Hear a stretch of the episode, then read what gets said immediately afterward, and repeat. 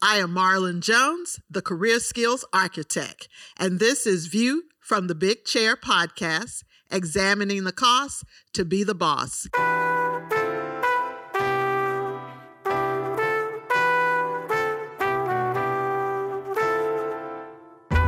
The purpose of this podcast is to share information with students in sports administration programs and with young professionals and those who are underemployed in sports administration. We talk with guests who sit in the big chair, those persons who are directors of athletics, who are head coaches, commissioners, or directors of different areas within athletic administration. We learn from their journey and we also learn what skill sets they look for when they are hiring for positions so that you know how to prepare so that you can get to your own big chair. Today's guest on View from the Big Chair, examining the cost to be the boss, is the CEO and founder of PO3 Agency and a new app called Opper. She is also the co host of Sports for Positivity. Jessica Campbell, welcome to the podcast. Thank you so much for having me. When and how did you fall in love with sports? So it started from a very young age. I'm actually a triplet and I have two brothers. So everything we did was majority rules, right? So I grew up playing a lot of different sports and even watching a lot of different sports. So I definitely have been very interested from a young age. That is amazing. My goddaughter just had twins. So oh my gosh. Your mom had three babies. Yes. You said you found your calling working for the John Wooden Awards. Mm-hmm. Explain what you meant by that. So that was my first sports internship in college, and it was where I found my path, and that there was basically an opportunity for me in the sports industry. And when I was there, I was the sports marketing intern.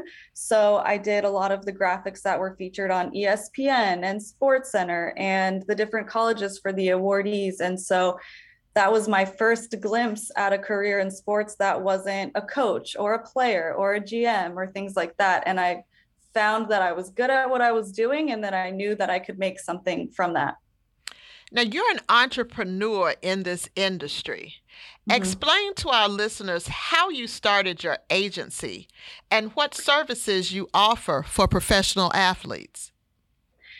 So, after the Wooden Award, my boss and I wanted to still work together, Ernest Baskerville. So we formed the podcast called Sports for Positivity, where we interviewed professional athletes and entertainment figures on what they did for the community and how they used their enormous platform to just cultivate positivity and spread good things, especially at a time during the pandemic when everything was negative.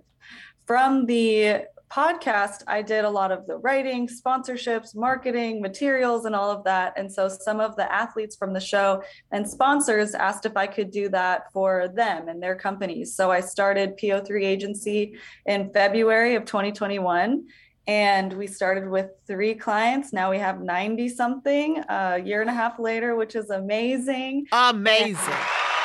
And- amazing Thank you. And then the the services we offer with that, we're a full service social media management, public relations and marketing agency. So we do all of the digital creation from reels to stories to, you know, coming up with a content calendar for you. Maybe it's product placement or article placements that you need or podcast guests and then we can also come in and just take over that marketing piece and say this is the direction you should be going in and here's how we need to do it on top of that we have services specifically for athletes as well within po3 so we work with professional athletes to help them build their resumes to get them some type of volunteer experience. So, God forbid, when their time in the league is done, they have experience or something to fall back on.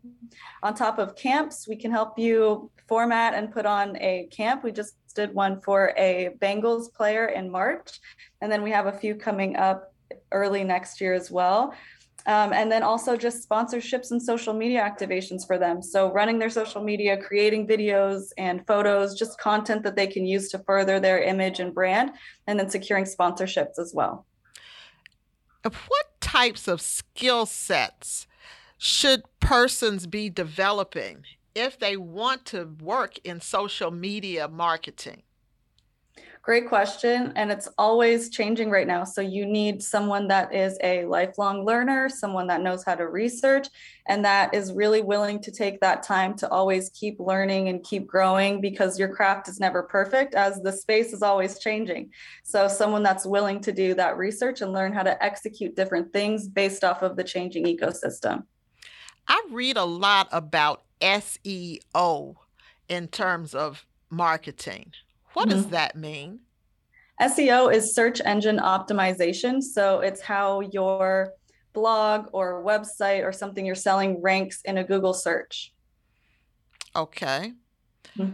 Describe for our listeners how you became involved in creating an app. So it happened very quickly as the NIL space was opening up about a year ago, right? And as it became available to athletes, some of my clients were looking to partner with college athletes for their marketing efforts. And so I would have to go through and look at the compliance and which athletes we could work with, then reach out to them, reach out to the company, and then pair them together for whatever they needed um, and just act as that communication source in the middle. But it became very time consuming and a lot of work. And so I would start Googling and looking for a platform that I could join or my clients could join to make that partnership easier and faster and just better for everybody. Mm-hmm. And there was nothing that I needed out there. So I made it. I've been working on it for a year now and it's just about ready. So, do you have engineering background? I do not. I drew the site maps and the basic concept, and then I had someone develop it. Okay. I okay. wish I could code it. I could not. so, how does your app work? Mm-hmm. So basically, it is a app for any mobile device that players come on, build out a profile, companies come on, build out a profile, and basically their job offer or offers that the athlete can partner with. And then athletes will just scroll and apply for whichever they're interested in. So it's a very streamlined service and then bridging that gap for communication and opening that communication line for athletes and companies and you know that's how it benefits both parties no one has that much time on their hands to reach out and do that waiting process. So this is just a very fast, streamlined process for both parties. So who's your target audience for Opper? College athletes are the only people that are going to be using the app, as well as companies that have any service or product to offer. Okay. What are the advantages of your app for a student athlete as opposed of trying to work directly with the company? Well, it creates, you know, a very quick process and the way it's formatted is you only have to click a button if you want to apply. College athletes don't have much time on their hands, right? They're in school, they're in training, they have games and practices and everything going on. So it now makes the whole NIL process a little bit easier because they don't have to devote hours and hours and hours of time they just need to craft their image on social media so that it looks appealing to companies and they need to actually go through and look and apply. And what are the advantages for businesses? It's very hard to reach out to athletes and athletes to companies. It's also very hard to reach out to them. And so we just make it so much easier and we're that person right in the middle. How do you ensure that no NCAA rules are violated with the use of this app? So, always looking at compliance, talking with schools, making sure that we're staying updated on everything that's going on and everything being changes and changed, excuse me. And then we'll have some employees as well that will be their role to take on so that we're always in compliance for everybody. What must happen in this first year for you to determine that the app is successful? A lot of athletes coming on, a lot of companies coming on, and just being a marketplace for each other, as well as partnering with colleges and universities to get their entire athletic program on the app. So now it's easier for the athletes, it's easier for the company, it's easier for the school, and it's just one big marketplace for everybody. Do the athletes pay to use the app? There will be some payment options, but there is going to also be a free version as well. Okay. And then more will come on the social media and website. So stay tuned on that. If I have a business and mm-hmm. I'm interested in joining you to offer my services on Opper, how do mm-hmm. I get in contact with you? You can DM us on any social platform, or you can also email Jess at opper-tunity.com. And then there's also a space on the website as well. What website? www.opper-tunity.com. Okay. You co founded the Sports for Positivity podcast. Yes. Tell our listeners what you have to do to start a podcast from scratch. Well, first and foremost, you need to want to know what you're talking about. So dig deep into yourself and say, what am I knowledgeable about? Or maybe what do I want to learn more about? Because you're always going to have to be doing research and growing within that space. And I'm sure you know, right? So you have to make sure it's something you're passionate about also if you're going to be talking about it day after day, week after week. Next, you have to determine a name and maybe a logo that captures that name and also entices your target audience. And I think guests are also some of the most important aspects because if it were just me talking for hours and hours every single week, as interesting as I might be, people are not going to be as interested, right? So it's all about sharing opinions and getting different ideas and having conversations that are engaging enough for people to listen into. And that comes with also doing your research on the guest. Now, what can listeners expect if they tune into your podcast? Well, we work with or we interview professional athletes and entertainment figures. So if you're a big sports fan, that's probably the right place for you. But also, if you're just someone that loves a good, uplifting story that is looking for an element of positivity within the sports industry, that is definitely something we offer at Sports for Positivity because we interview guests on not just their statistics or their athletic ability it's about their heart and what they do for the community around them and how they use their platform that we all know athletes have in a good way. On your website it lists quarterly causes. Yes. What are quarterly causes and how do they work? So giving back is something that's very important to me and it's just been something that's been important to me for a really long time and with quarterly causes for my agency PO3, we pick a different cause or charity or event every single quarter that needs just a little bit of extra help, um, be it in the social media department, maybe they need their website reformatted or flyers or something like that. And then we're just giving of our time and services a little bit to them during that quarter to help whatever cause it is that they're working towards. Oh, that's a great service.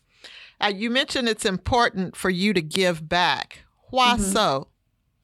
I think God gives us gifts, and how we use those gifts is a gift back to Him. So uh, there's power in giving and just being open and having a kind heart. And I think that sort of giving and offering of your time and services and the talents you have, while it's not the expectation, will just give back threefold because you're just open to that sort of kindness. You were recently recognized by Women in Sports and Events Los Angeles with the 2022 Women to Watch Award. What does that award mean to you? Oh my gosh, especially at the time, it meant, and even still does, it meant so much to me because it was a little bit of validation at that point, right? I had been doing it for about a year and just the impact that we've been able to have in the sports and entertainment industry for women in the industry and just that acknowledgement of the capabilities of our athletes and our services and things like that it was an awesome moment for sure. And i was with pretty amazing women too that got the award. So was in great company. On linkedin you credit your success in the sports industry to mentors what advice do you have for our listeners regarding developing relationships with mentors? Well, I think anyone that tells you they're self made is wrong because there's probably someone along the way that has been giving of their time and advice and that had helped them so much. And if they didn't receive that, they probably wouldn't be where they are today. And that's exactly how I feel. If some certain people and they're very key people in my life hadn't given me the time of day, I would definitely not be where I am or who I am today. So the importance of it is that they just have so much knowledge and wisdom and connections that they can offer you if you just ask. And so, the advice that I would give to someone in looking for a mentor is do a lot of research, look on LinkedIn, look at companies you want to get into, look at your end goal of where you want to end up, and simply reach out for an informational interview and see where that can lead you in your relationship. And you can't get a no or a yes if you don't ask. So all you have to do is send that message, and it's up to them if they're willing to do that for you or not. I think people overlook the value of informational interviews. When I mm-hmm. was coming along, we didn't have the internet. So that was how we had to get information was by talking with people and yes. finding out what they did and how they did it. It's amazing and that's something I did during the pandemic before I knew I was going to start an agency or anything like that everything was shut down. There were no career fairs. I mean, in person interviews were not a thing at that time either. And so I would spend hours a day sending like a hundred messages on LinkedIn to different people in industries and positions that I was interested in, simply asking for an informational interview. And I got so much knowledge back, not just on the industry and how to break in, but also how a job description looks a little bit different on paper than it does in real life and you know mm-hmm. what people like and don't like about their jobs. And i learned the hours of different sports. Baseball for example super long days. You can get there at eight and leave at three in the morning. But football or basketball for example not the case. So it just opened my eyes a little bit more into how each different sport works and where i could see myself just by asking questions you spoke recently about winning women empowered for success in the sports business. Mm-hmm. What skill sets do you find women must develop to be successful in this industry? Well, fortunately, we're living in a time where everyone is celebrating women in sports and women's sports are getting more of a spotlight which they've always deserved and we're not near where we should be yet but we're definitely getting there and along the way, I believe that in a older male run industry, you need to present yourself a different way. So you never want to be someone in the room that doesn't know the answer to a question, doesn't know the stat they're talking about, doesn't know the position or the call or the player, whatever it may be. So, as I believe a woman in the industry, you need to be over prepared. You need to do all of your research. You need to know industry specific terms. You need to know stats and stories and players and Hall of Famers so that as soon as you're in that conversation or the boardroom or the place that you're in, you want to be the first to give that out. You want to be the first to know what they're talking about and offer an opinion even on that to show that you're not just there knowing what they know, you have an opinion on it, and then you have a second point on it, right? So that you can add value to the conversation. So it's always about being prepared. What sacrifices have you made to be successful in this industry? Time. Time is the biggest sacrifice I think anyone can make. And we all have 24 hours in a day, and it's how you use those hours and choose to be intentional with the time and minutes and seconds that you have. And I think capitalizing on that time and being okay with saying, I'm not going to hang out with this group of people because I know I need to prepare for this because it's going to be you know not just benefiting me tomorrow it's benefiting me 10 years from now. Not to say that i don't take that time to enjoy life on top of work but you need to have a bigger picture than tomorrow. Now it's overtime. Overtime! Okay jessica i'm going to start some sentences and i need okay. you to finish them for me. Okay the one thing I wish I knew before I started my company was probably a little bit more about taxes and all the legal proceedings that come with owning a company. I definitely learned those along the way, and I have great people helping me, but I think knowing a little bit more at the beginning would have been really helpful. The best advice I can give an aspiring entrepreneur in this industry is don't be afraid to fail. And if you do that's a lesson learned. And make sure that like we were just mentioning you find a mentor you reach out to people because that's the only way you're going to find success in this industry is through connections and being personable and just not being afraid to ask questions.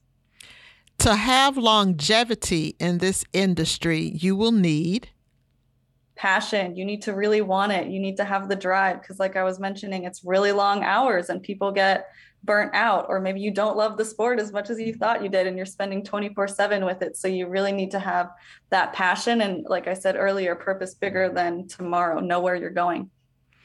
When I retire, I want to be remembered for making an impact on the younger generation coming into sports because I think that we're the change makers in this industry and just letting them know that you can do it.